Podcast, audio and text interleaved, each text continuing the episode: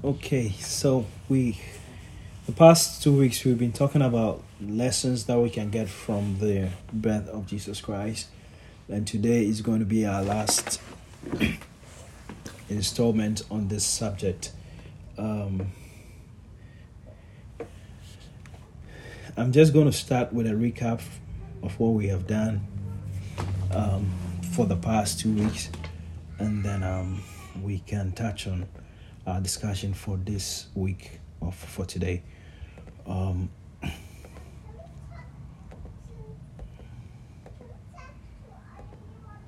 okay, so I'm going to start with a recap. First, from the first week. In the first week, we spoke about the fact that the birth of Jesus Christ was prophesied in the Old Testament. It took several years before Jesus was born. And we know that every word that God has spoken is going to come to pass. The other thing we saw is that in the period of silence, God was faithful to his word. He did not forget his promise, he did not forget his purpose, or his purpose was not aborted because there was silence. God was still following his purpose. And even the period of silence was a fulfillment of prophecy and was also a preparation for prophecy.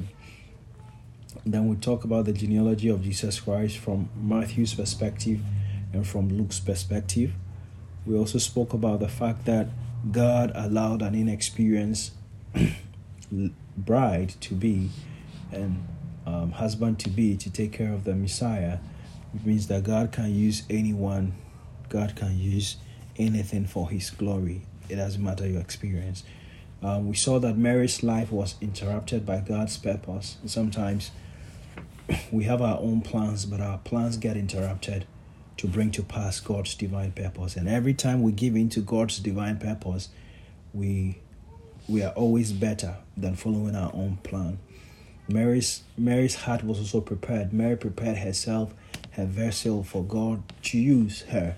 And the Bible tells us that in a house there are many vessels, some for honorable use and some for dishonorable use. But if a man prepares his his vessel, or if someone prepares their vessel, they will be fit for God's use. They will be fit for God's honorable purpose.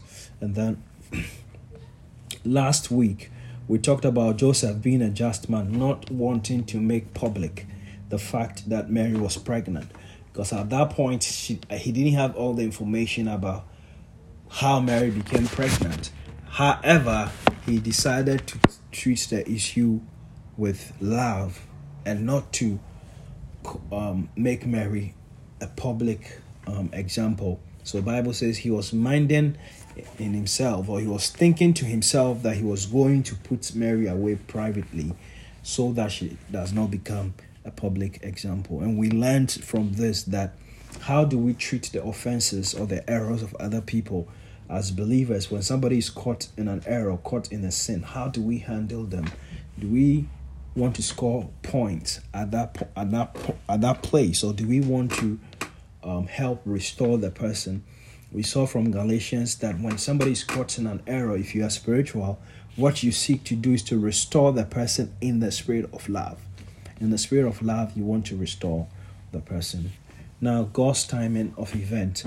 We spoke about God's timing of event, how the Bible has said that the Messiah was going to be born in Bethlehem and at that point, when Mary and Martha, I'm sorry, when Mary and Joseph were discussing their marriage or were getting ready to marry, they lived in Nazareth.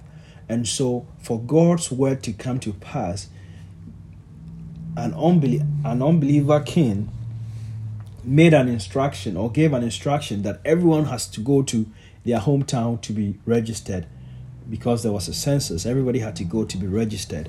Now, Joseph and Mary also went to be registered in Bethlehem because that was where they were from. And the Bible tells us that while they were still there, it was time for Mary to give birth. So God organized it in a way that the prophecy will still came to pass. The prophecy of the Messiah being born in Bethlehem still came to pass. and the way it happened was just just wonderful. God, it's not by accident that God decided that the God had pro- the God God's word was that a Messiah was going to be born in Bethlehem. The king decided that everybody must have a census, and right where they were there in Bethlehem, it was time for Mary to give birth. The king took that decision at the at the exact time that Mary was supposed to give birth, and that brought Mary to Bethlehem, the place of the prophecy. So everything that happened in the situation was not by accident. God had prepared everything. God had designed everything, and so everything that happens in our life is not by accident. God arranged things to fall into in line with His divine purpose and the words that He's written concerning us. and then we saw that Jesus came to this world in a manger, and so the King of all the world, the one who created the world, came in a manger. He and we talked about his humility that he didn't choose the most beautiful palace he didn't choose the best hospital of that generation. However, he chose the most lowest place. And the Bible says, because he did not think that being equal to God is something to hold on to, God has highly exalted him and given him a name that is above every other name, that at the mention of the name of Jesus, every knee should bow. And so this can tell us about the humility of Jesus, which we should also emulate and that we saw that the last thing we saw last week was that wise men went to look for Jesus. And we say, even in this generation, right now, at this time, wise men still look for Jesus. And so there's a lot of wisdom if you spend your time seeking Him. And we know that when the wise men sought for Jesus Christ, they found Him. And so everyone who will seek for Jesus Christ will find Him. Now, this today we are going to pick the last um, characters, a few characters and situations that happen in the bed story, and then we are going to take lessons from that story. In Luke chapter 2, verse 36, we see the story of Anna the prophetess. The Bible says, Now there was one, Anna, a prophetess, the daughter of Phanuel of the tribe of Asher. She was of great age, and she had lived with her husband seven years from her virginity. And this woman was a widow of about 84 years, who did not depart from the temple but served God with fastings and prayers night and day. And coming in that instant, she gave thanks to the Lord and spoke of him to all those who looked for the redemption in Jerusalem. Luke chapter 2, verse 36 to 38. So the Bible talks about this woman who is in the temple, who has been praying and fasting, all the uh, waiting in the temple because she was a widow. She was waiting, fasting, and praying and interceding. I believe one of the things she was praying about was the redemption of um, of Israel. That the word of God concerning the the Messiah, what God has said, that there was going to be a Messiah, that God was going to send somebody who's going to be the deliverer. She was praying and she was fasting. One of one of the things we can learn from this story is that concerning the purpose of God in our generation, we have to constantly pray and fast. That the purpose of God, that God's plan, that God's idea, that whatever God is doing in our generation will come to pass and will not fail. That will be part of God's plan. This woman was fasting and was praying to see that the redemption of Israel will come to us. And the Bible tells us that when Jesus was taken to the temple to fulfill the law, this woman came there in that instance, and when she saw it, she knew by the Spirit that this is the Messiah, this is what she has been praying for. And so it is important that as we live in this dispensation, there are things that God wants to do concerning this dispensation. There are plans and prophecies and things that God has said concerning this generation and dispensation that we live in, we need to set ourselves apart and pray to see the fulfillment of God's purpose and God's idea in our dispensation. It's we learn we can learn from her. It's actually a good thing that we pray concerning the plan and the purpose of God. That in our dispensation, in our generation, we'll see the plan of God concerning the church. We'll see the plan of God concerning this world because God definitely has something that he's doing. And God was faithful to, to, to make her see the answers to her prayers. And so this one set herself apart to pray concerning the Messiah, to fast and to pray in the temple daily. The Bible says she served God with fastings and with prayer, night and day. And coming in the instance, she gave the she gave thanks to the Lord and spoke of him to all who looked for the redemption of Israel. She knew when she saw the baby that this is this is the baby that God had promised the whole of Israel. And so she gave thanks. The Bible does not tell us if there was any introduction, if Mary said anything or Joseph said anything to give this, this woman the impression that this is the Messiah. But I believe that because she was praying and she was fasting, when she saw the purpose of God, when she saw the plan of God, she knew this was it. And so, if we are going to pray and fast, if we are going to set our heart to seek the plan and the purpose of God in our generation, so that when things happen, we'll be able to understand that this is in line with the plan and the purpose of God. And so, this is one thing that we can learn from and the prophetess. I believe there are so many other things that we can learn from this character who is part or who was also included in the birth story. A short history was written about her that she had been through things that looks like was supposed to take her away from God, but those things rather brought her close to God. That as a woman, she had lost her, her husband. Instead of living any worldly life, the Bible tells us that she from she, she lived with her husband for seven years from her virginity. So she was married for seven years. And after that, she lived 84 years. So it's been a long time since she lost her husband. But those things did not keep her away from the house of God, but rather because those things created a situation in her life, she turned around that situation to use that to serve God instead. And so there might be things that will happen to us. God is able to use those things to turn them around for, for his purpose. We should surrender those things that happen to us that are, that are unattractive. Those things that happen to us that looks like they are supposed to break us that looks like they are supposed to separate us from god. We should allow those god to use those things to bring us rather close to him. Because for a young woman to lose her husband she could have even decided to go into prostitution from that time on and should do things that will um, satisfy her own pleasure but after the loss of her husband, the Bible tells us that she had she decided that she was going to live in the church and fast and pray. She used that time to intercede for the purpose of God. So when things happen in our life that are meant to destroy us, we should present those things to God and rather use them for His glory. And because she was praying and interceding, and she was praying that she will see the purpose of God, when the Messiah finally came, God allowed her to see the Messiah and she began to tell others about the Messiah. Okay, move this here. Okay, now we're going to read Matthew's account and we'll come back to Luke's account. In Matthew chapter 2, verse 1 to 12, the Bible says, Now after after Jesus was born in Bethlehem of Judea in the days of Herod the king, behold, wise men from the east came to Jerusalem, saying, Where is he who was who has been born king of Jews? For we have seen his star in the east and have come to worship him. And Herod, when when Herod heard this, he was troubled, and all Jerusalem with him. Herod was troubled, and all Jerusalem with him. And when he had gathered all the chief, all the chief priests and scribes of the people together. He inquired of them where Christ was to be born.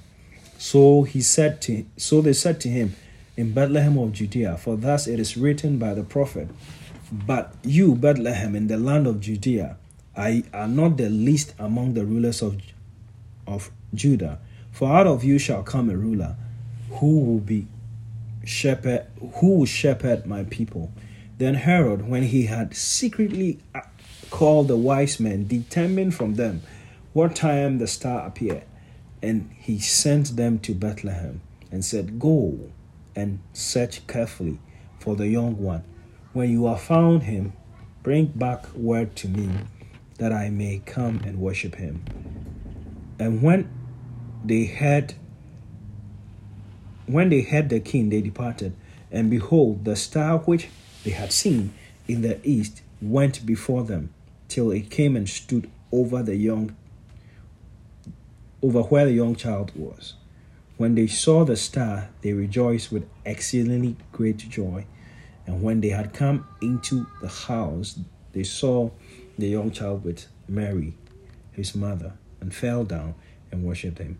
And when they had opened their treasures, they presented gifts to him gold, frankincense, and myrrh. Then, being divinely warned in a dream that they should not return to Herod, they departed for their own country another way. and paying attention to the story, we see that the number of people who went to see Jesus was, was not mentioned. However, I think from history and we have always thought or we have always seen that is presented that three people went to see Jesus Christ. Maybe because they gave three gifts, and so we assume that there were three people, or maybe because three gifts were mentioned, we assume that there were three people. But the Bible doesn't really tell us the number of people. Now, Bible tells us that when Herod heard about the Messiah, he was troubled, and all Jerusalem with him. So the whole of Jerusalem was troubled by the news of the Messiah. They were not excited, they were not happy, they were not zealous, they were not passionate that the Messiah was going to be born. I thought Israel was waiting for the Messiah. But how come there were people in Israel, including the king, who was not excited about what God was about to do, who was not excited about God's purpose coming to pass? There are people living in this generation or in every generation, in Paul's generation, in the generation of the um, apostles, there are people who are always living in that generation who always seek to oppose the purpose of God. They are not excited that the church is going on. They are not excited that the, the plans and the purpose that God has for this dispensation and this generation is coming to pass. There are people who are always going to live like that, who will not embrace what God is doing, who will not accept what God is doing, but they find ways to oppose what God is doing. The Bible says when Herod heard that a Messiah, king of Israel has been born, a king of the Jews has been born, he was troubled, he was not happy. Why? Because at this point, I believe he was thinking about his own selfish gain. He was thinking about the fact that I am the king. And if there is another king that has been born, that means this king is going to overthrow my kingdom. And so I have to deal with this king before the king overthrows my kingdom. When Herod heard about the news of the birth of Jesus Christ, he was troubled. He was not happy. He was angry. In the same way in this generation, as believers are going about celebrating Christmas, trying to make people know that Christmas is about the birth of Jesus Christ, there are people who are not happy. People who don't want to hear that Christmas is about the birth of Jesus Christ. They will, so they will bring some argument and bring some to try to point us to the direction and tell us and remind us that Christmas is a pagan um, um, celebration and therefore Christians must not associate with such celebration. There are people who oppose the, the, the good news, people who oppose things that are happening in the kingdom of God that is supposed to excite the people of God. People, there are some people who decide to oppose it. They will get angry at the mention of Jesus Christ. They will get angry by any advertisement from the church. They will get angry when you share a church flyer or share a verse. They don't want to have anything to do with church or with the purpose of God or with the plan of God in every generation, there are people like that. But I believe that social media has amplified the anger, the frustrations, and the hatred of a lot of people. So we see them every time. When you when a preaching message has been shared, you look at the comments below the pre- preaching mes- message, and people saying all sort of things about the preacher and about the church. There are people who just don't like anything that is related to God. And the Bible tells us that Herod was angry, was troubled that the Messiah, a Messiah has been born. We are going to talk again about Herod, and we're going to talk about um, the people of Israel because the Bible says, and Jerusalem with him were troubled. And he actually went to ask the chief priest and the scribes. We are going to talk about them again, but for now, I just want us to describe, um, I'm sorry, I just want us to discuss the innkeeper the one who gave the manger to Mary and Joseph. So the Bible says in Luke, again, we're coming to Luke's account.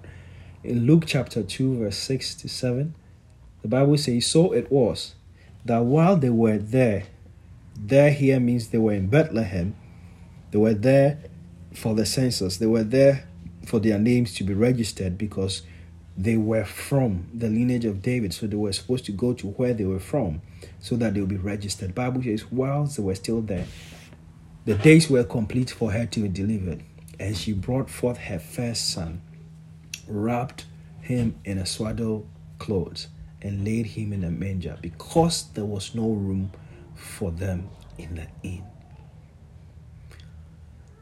The Savior of the world came to the world that he was about to save, and there was no room for him. In many lives today in this world, there is no room for God. There is no room for Christ. They have shut the door. They are not allowing Christ to come in.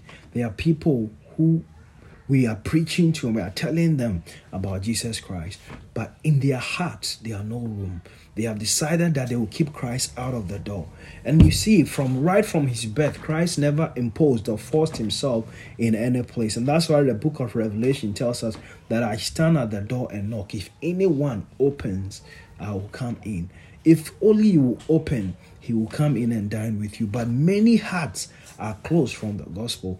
That is why we have to continue to preach the gospel. As we preach the gospel and we are telling people about the coming of Jesus Christ, the second coming of Jesus Christ, there are many people whose heart will be closed. But for some people, it is a warning to them. For some people, they will repent, they will be convicted, and they will be saved. But many hearts in our world today have no room for Christ. Many people in their lives today, they have no room for Christ. Many people in their day, in their daily activity, they have no room for God and the things of God.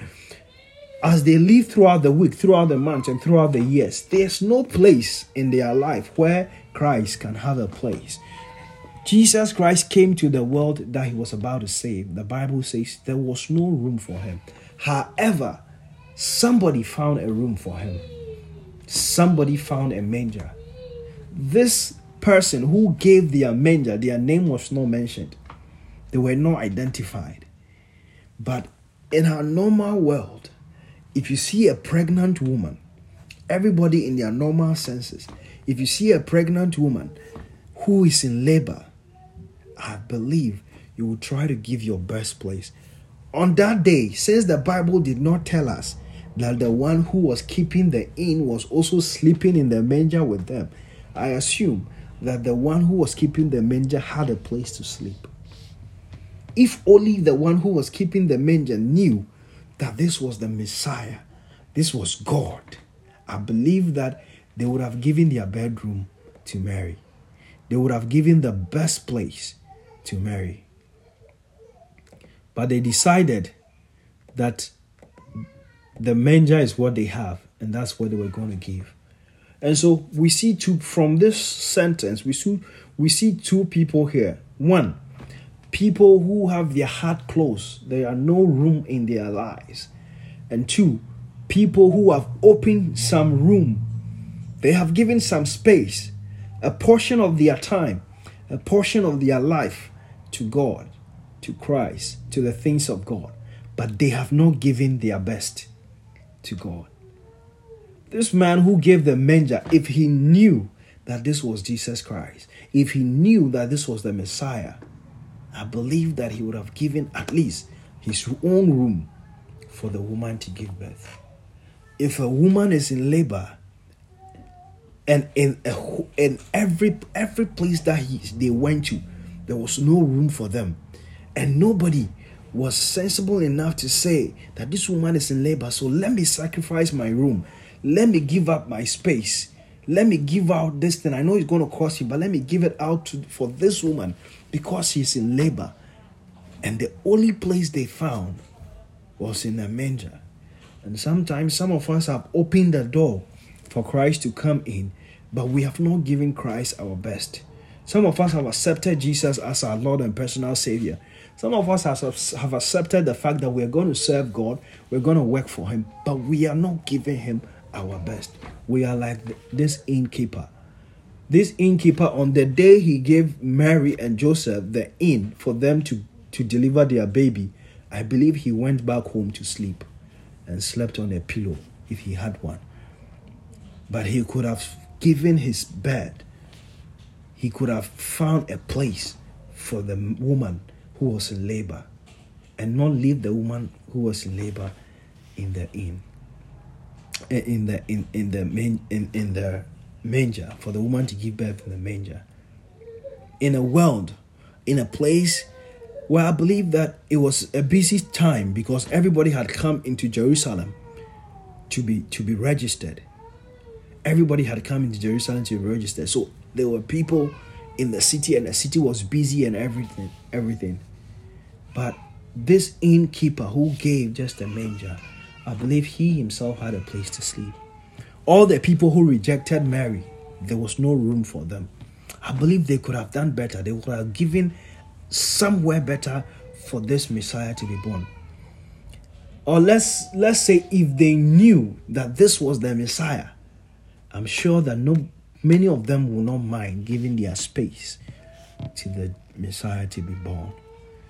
And so the Bible says, and she brought forth her firstborn and wrapped him in swaddle clothes and laid him in a manger. So the Savior of the world was born in a manger. So let's not be like this, these two groups of people. The first group of people who have their the doors of their hearts shut. There is no room in their life. The second group of people who might be like the innkeeper, who even though saw this woman in labor, did not give their best, gave anything at all. That's all they had. They just gave carelessly. This is it. This is what I have. I'm doing good. Even though they were doing some good, but it was not good enough. They could have done better. And for us who have accepted Jesus Christ, I believe this message should speak to us that as we give Jesus our time, are we just giving him our manger or are we giving him our best? As we give Jesus our lives? Are we giving him our manger or are we giving him our very best? We can all do better from where we are. We can assess our lives.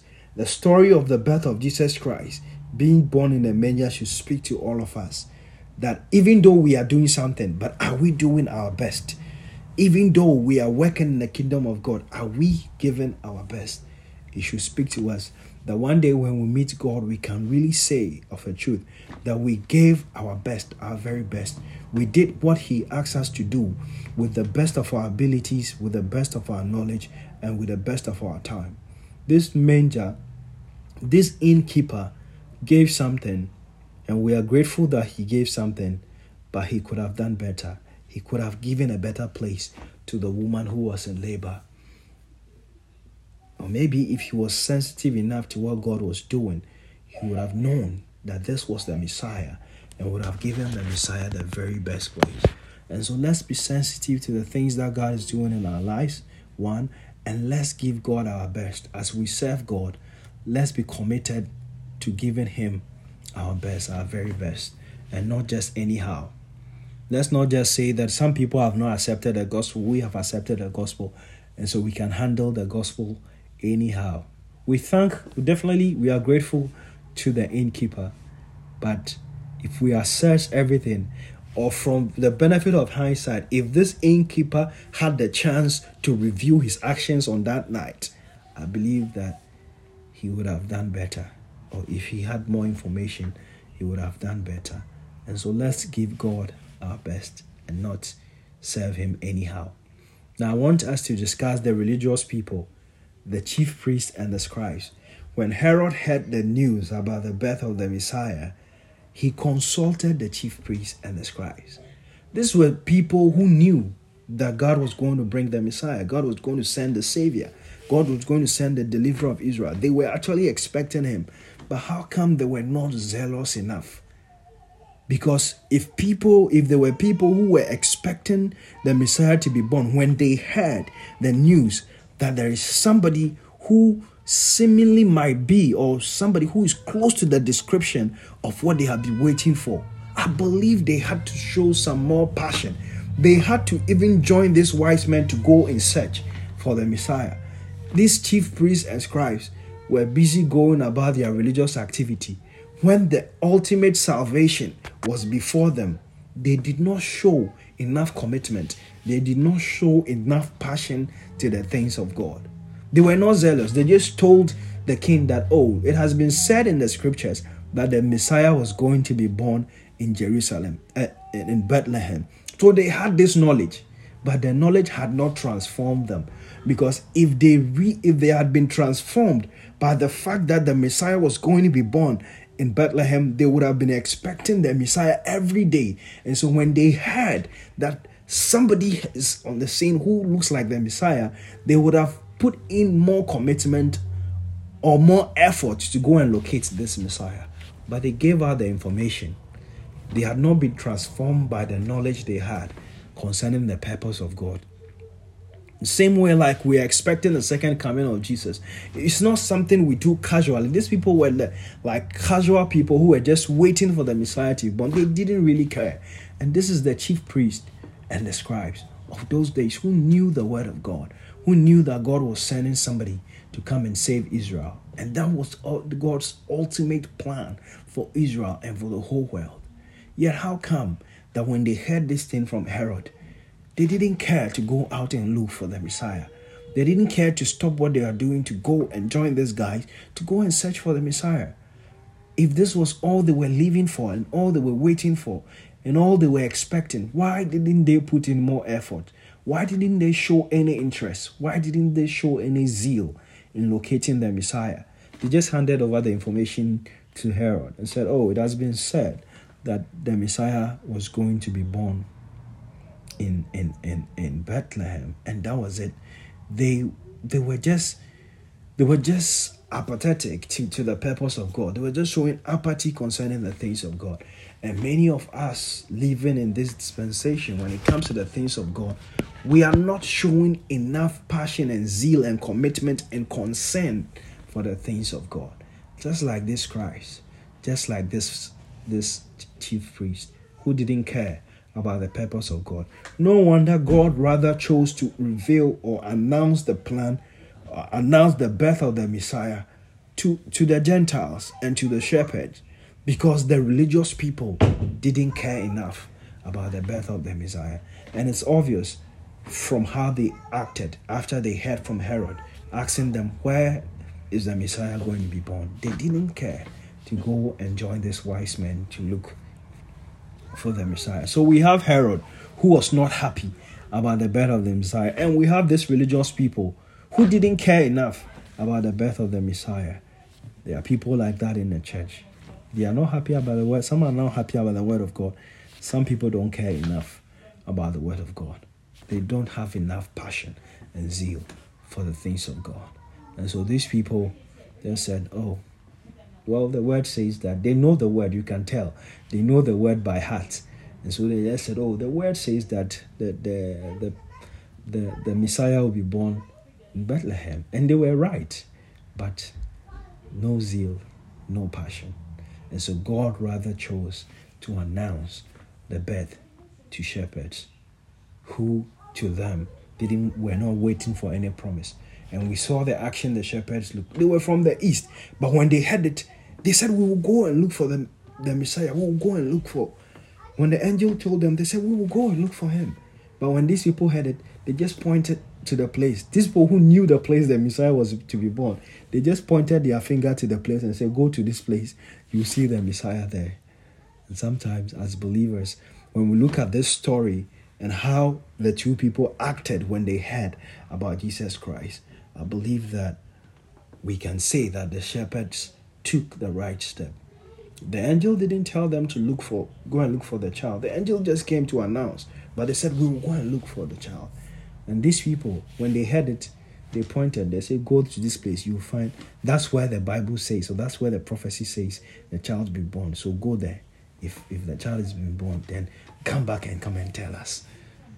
They didn't care enough because if they were looking forward to meeting this Messiah, when they heard the news, they will go and seek for the Messiah. They will actually go. Everybody, they will gather their church members and they will gather all their, their disciples and say, We have heard this story. Let's go and verify. and they would, it would have been easy for them to locate the Messiah. But these people didn't care enough. The people that Jesus Christ came to. Now, as for Herod, when he heard that there was going to be the king of the Jews has been born, the Bible says he was troubled. He was troubled about the purpose of God. He couldn't rejoice at the news of the birth of the Messiah. He couldn't rejoice at the news that God was doing something new and God was going to do a new thing and God was going to bring a king whose kingdom was going to live forever from the family of David. He couldn't rejoice at the great news that God was going to uh, uh, uh, the great news that was that, that had been uh, um, spoken to him. He couldn't just rejoice. He was troubled. He didn't understand the purpose of God. All he thought about was his kingdom.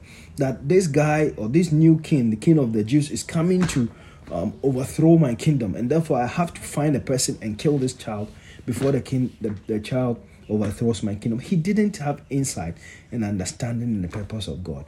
Instead of rather taking time and asking this this um, chief priest and scribes what this king or the, of the Jews is going to do or what the kingdom meant, he didn't ask any question. Instead, he was thinking about his personal personal gain, and so he decided that I am going to move quickly to stop the plan of God. And sometimes that's how the devil behaves. That he will move. I'm going to go ahead of God and stop the plan of God. But you can never outsmart God. No demon, no devil can outsmart God. So God's purpose for your life, there is no demon in hell who can outsmart God or cause God to be surprised and God loses control over his plan. Before the devil will move, God has already moving God has already moved ahead ahead of the devil. And so Herod dealt wickedly with the people. At the hearing of this great exciting news, Herod rather gave himself to wickedness and dealt wickedly with the people. Bible tells us in Matthew chapter 2 verse 16 that when Herod saw that he had been tricked by the Magi, that is the wise men, he became very enraged and sent men and killed all the boys who were in Bethlehem and all its vicinity who were two years old and under, according to the time which he had determined from the Magi. So he said, I am going to move quickly and cut short the plan of God. Since I was not able to locate this baby, I'm going to kill everybody. That's what Herod said. He said he's going to move in quickly and make sure that all the babies in that age they don't grow to become the king of the Jews. But God had already moved ahead of Herod. And so when they heard the news, two people, three people heard the news, but only one group of people were excited about going to look for the Messiah. And so, before Herod moved, God had already moved. God had instructed Joseph to take the baby out of Bethlehem and take him to Egypt. And so the Bible tells us in Matthew chapter 2, verse 13 and 15 Now they were, when they had departed, behold, an angel of the Lord appeared to Joseph in a dream, saying, Arise Take the young child and his mother, flee to Egypt, and stay there until I bring you word. For Herod will seek the young child to destroy him. When he arose, he took the young child and his mother by night and departed for Egypt. And he was there until the death of Herod, that it might be fulfilled, which was spoken by the Lord through the prophet, saying, Out of Egypt I called my son. And so before Herod will move, God has already moved ahead of Herod and instructed Joseph to take the child to Egypt so that the child's life will be preserved. So before the devil will take any action in your life, there is nothing that happens in this world that surprises God, like COVID and shutdown and all those things. At that at some point, people thought that God has lost control, like, oh, because the whole world had lost control. the whole world has lost control. With the, the, the, the presidents and the kings and every kingdom had lost control, and we're all trying to figure out what's going on, what's happened. And so sometimes maybe people thought that maybe God has also lost control. And God has been taken by surprise because the whole world was in a shutdown. But we know from scriptures that God is never surprised. The devil cannot outsmart God before he takes any move. God has already made provision for us. And so, as children of God, nothing in our life, let nothing in our life, or nothing, or things that happen in our life should not move or should not shake us because our lives is in the hands of God. Before the devil makes any move, God is aware of the, that move. God has made preparation to preserve us ahead of the devil. So we know that our lives will be preserved no matter what action, no matter what will come true. God God has the whole world in his hand. And therefore nothing that will happen will, will, will, will cause God to be surprised or cause God to move. The Bible tells us in the book of Psalms that when all these things are happening, God is still on his throne. Bishop preached a very wonderful message on that. That when these things are happening, and it looks like everything is scattered, everything is in confusion. What is God doing? God is still sitting on his throne. He's still king, and nothing will move him. And so we should know that our life is preserved. God will always take steps to preserve our lives and to preserve his purpose. The church being God's vehicle that he's using in this end time, that he's going to use to bring people into his kingdom. That vehicle cannot be cut short by the devil. God will preserve the church. God will preserve his church.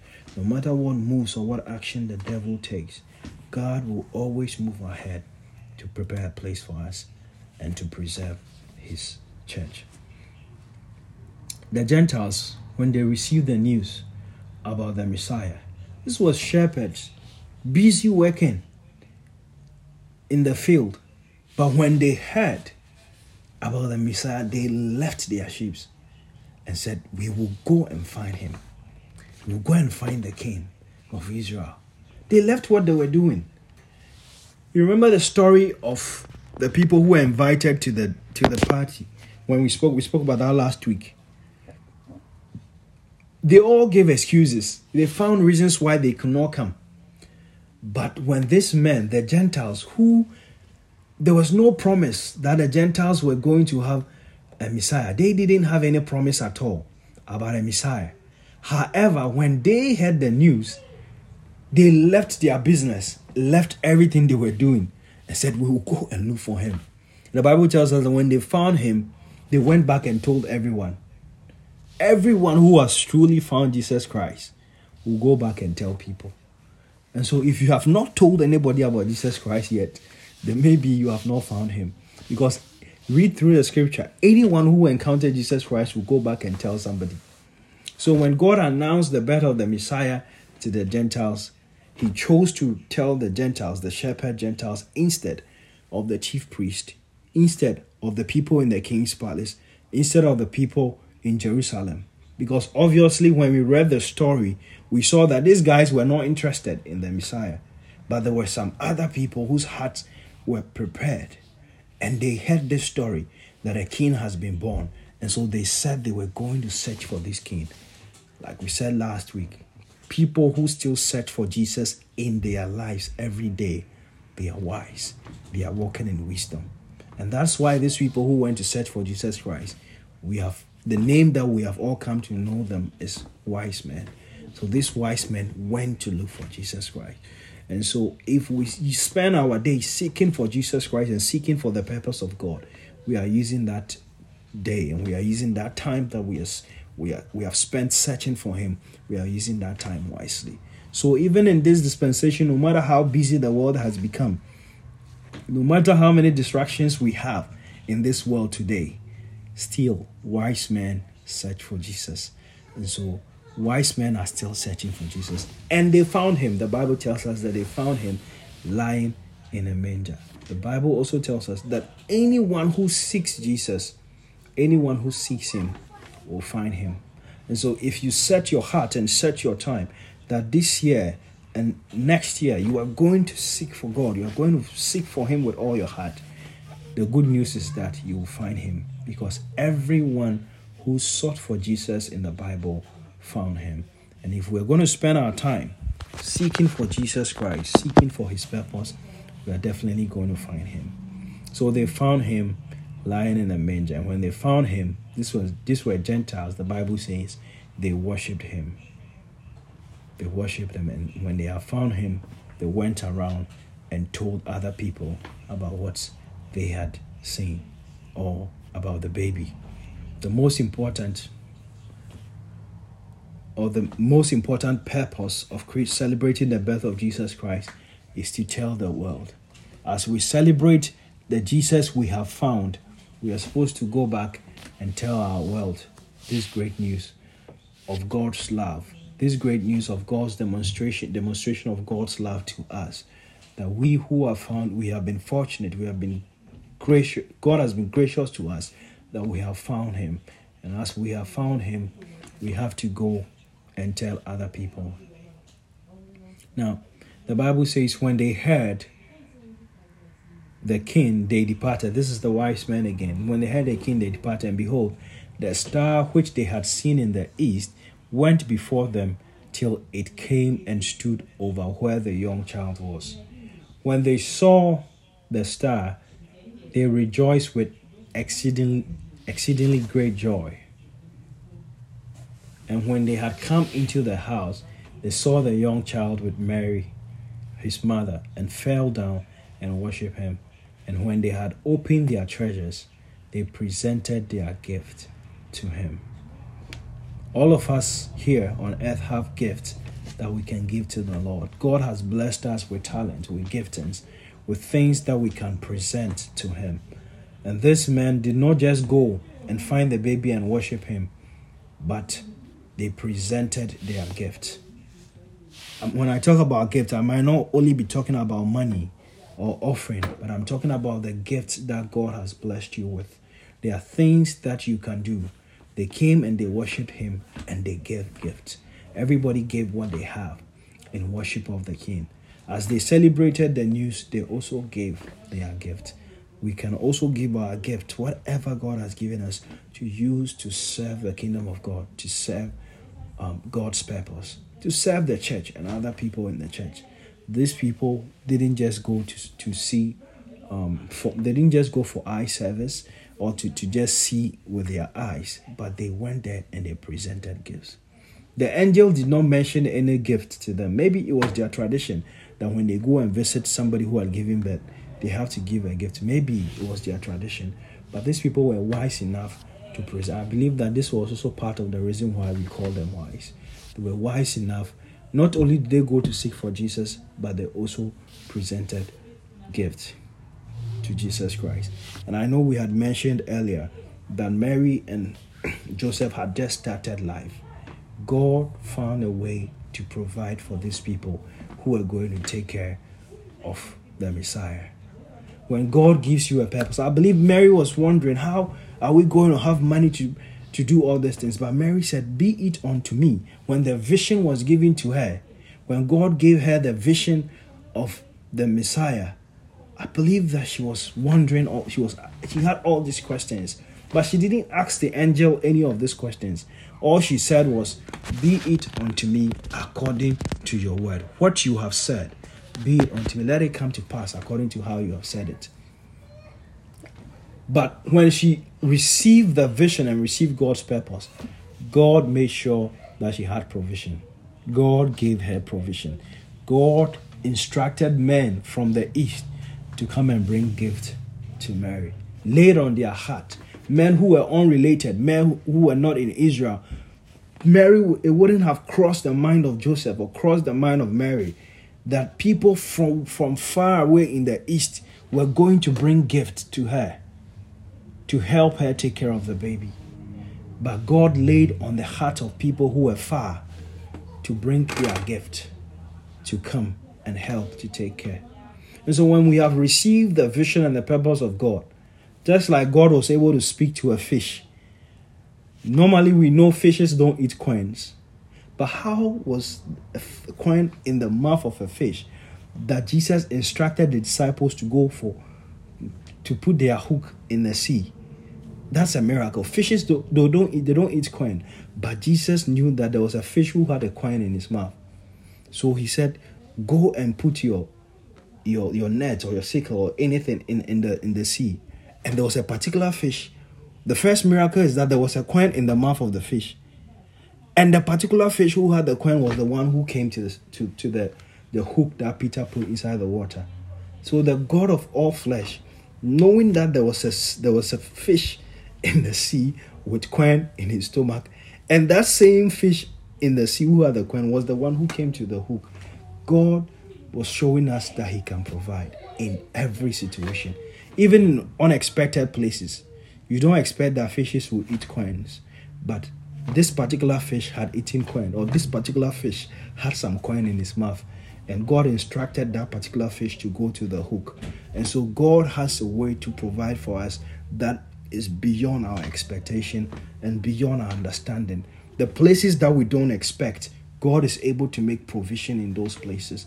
That Mary, Joseph, when they gave birth, they didn't know that somebody, God was going to lay on the heart of some people from somewhere to bring some gift to them. But God did. Laid it on the heart for people who are not even Israelites. He himself told them the story. And when they have heard, they came and God provided. And so, those of us who have embraced God's purpose, so those of us who have an expectation, we're expecting God to do something for us, we should know that we should open our heart to every avenue because God can provide beyond our understanding ways and means that we don't expect, that we don't think it's possible. God can make those things happen.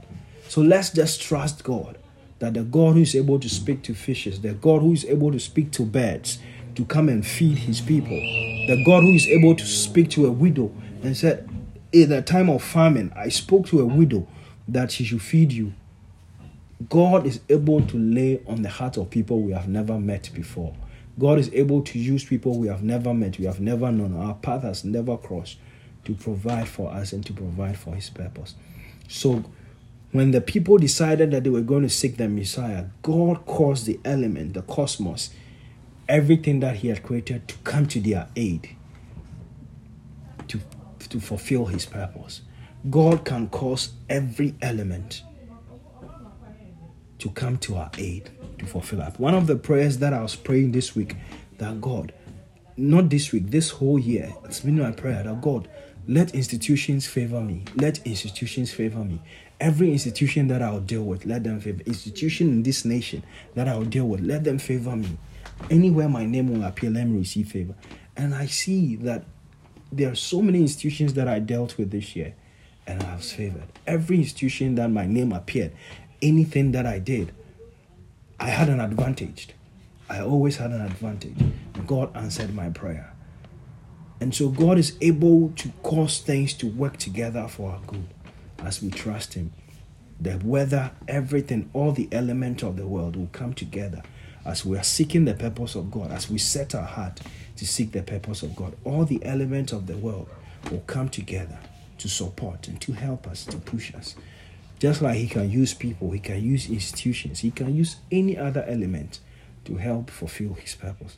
So God made provision for Joseph and for Mary, and God will bring help for us as we pursue His purpose this year, next year, as we pursue the purpose of God, God is going to bring everything together to help us fulfill His purpose. So, this is the end of the slide.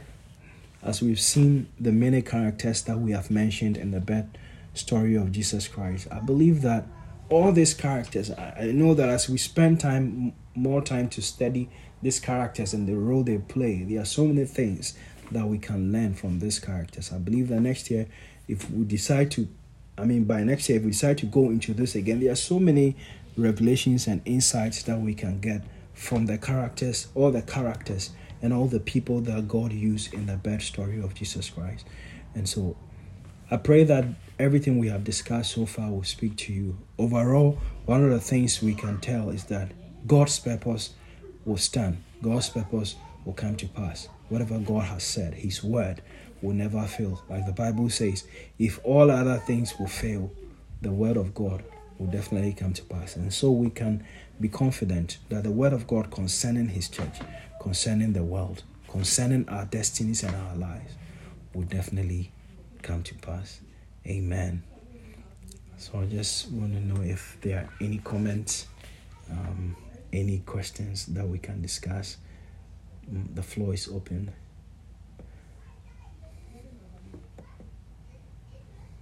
Amen. I was blessed. Um, whilst you were teaching, I really saw um, five kinds of people, and there are five reactions towards the birth of Christ, which you have delineated excellently. You spoke about Anna the prophetess, Herod, um, the wise men, um, the religious zealots, which represents the Pharisees and scribes, and then um, the innkeeper. And when you, bring it into this context, it mirrors the various reactions uh, towards Christmas or towards the, the coming of the, the, the birth, the, the coming of our Messiah, which represents the birth of our Lord. Anna the prophetess. To me, it speaks to me about her, her preparedness through consecration. So even though we are about to celebrate Christmas, Christmas is not a time to lose your sense of sacredness and consecration.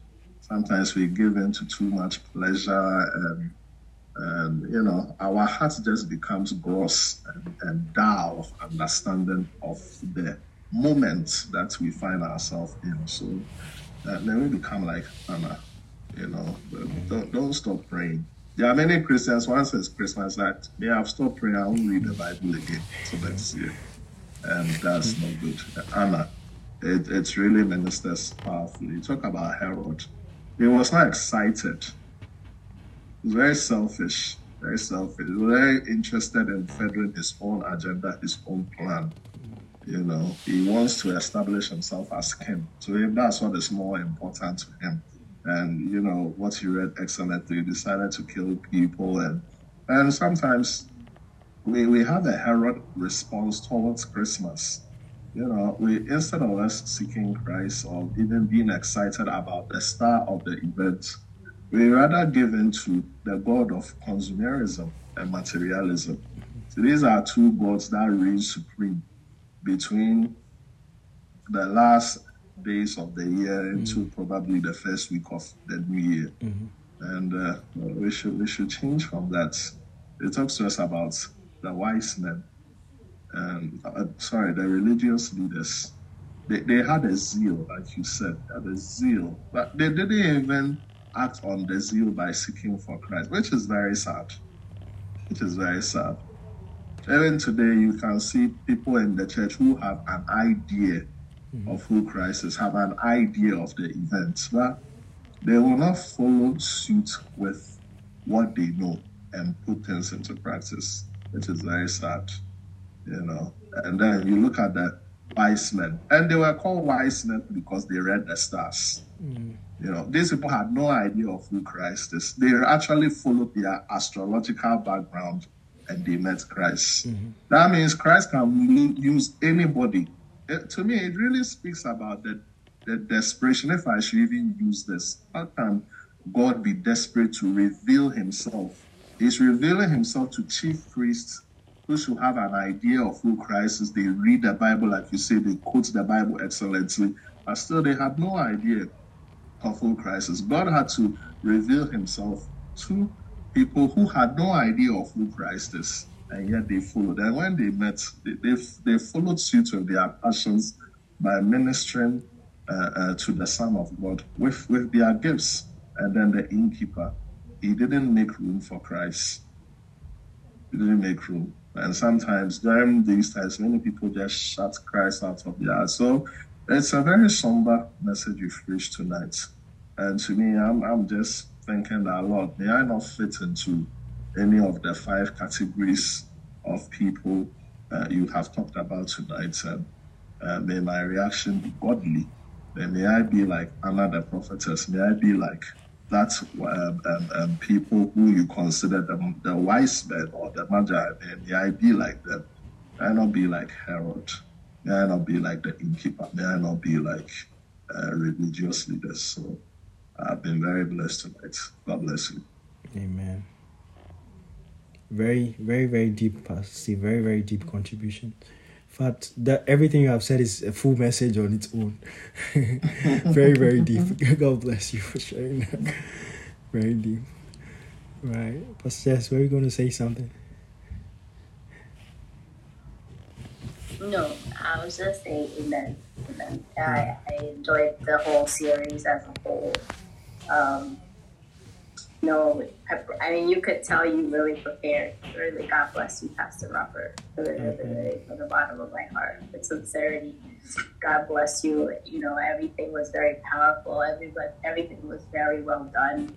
Your PowerPoints, your points, you know, um, the godly points that we took home, uh, very valuable for Christian living, um, living before the Lord, having a relationship with Christ. I really believe like it. It was the perfect series to round up the year with.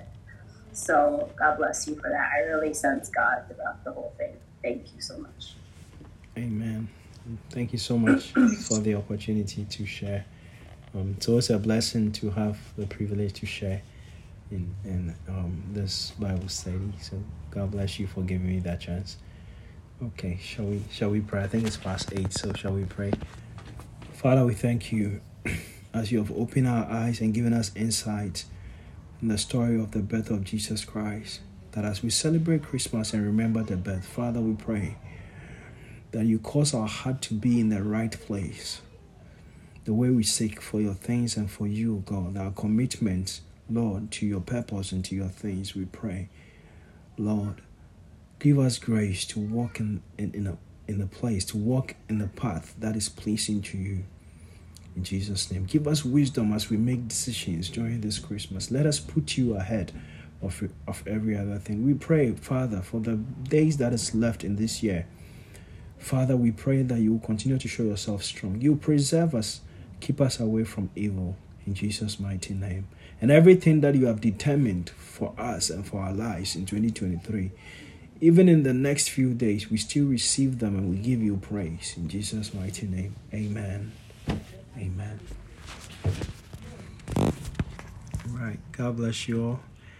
Um, I'll see you again. If Pastor Steve, any announcement?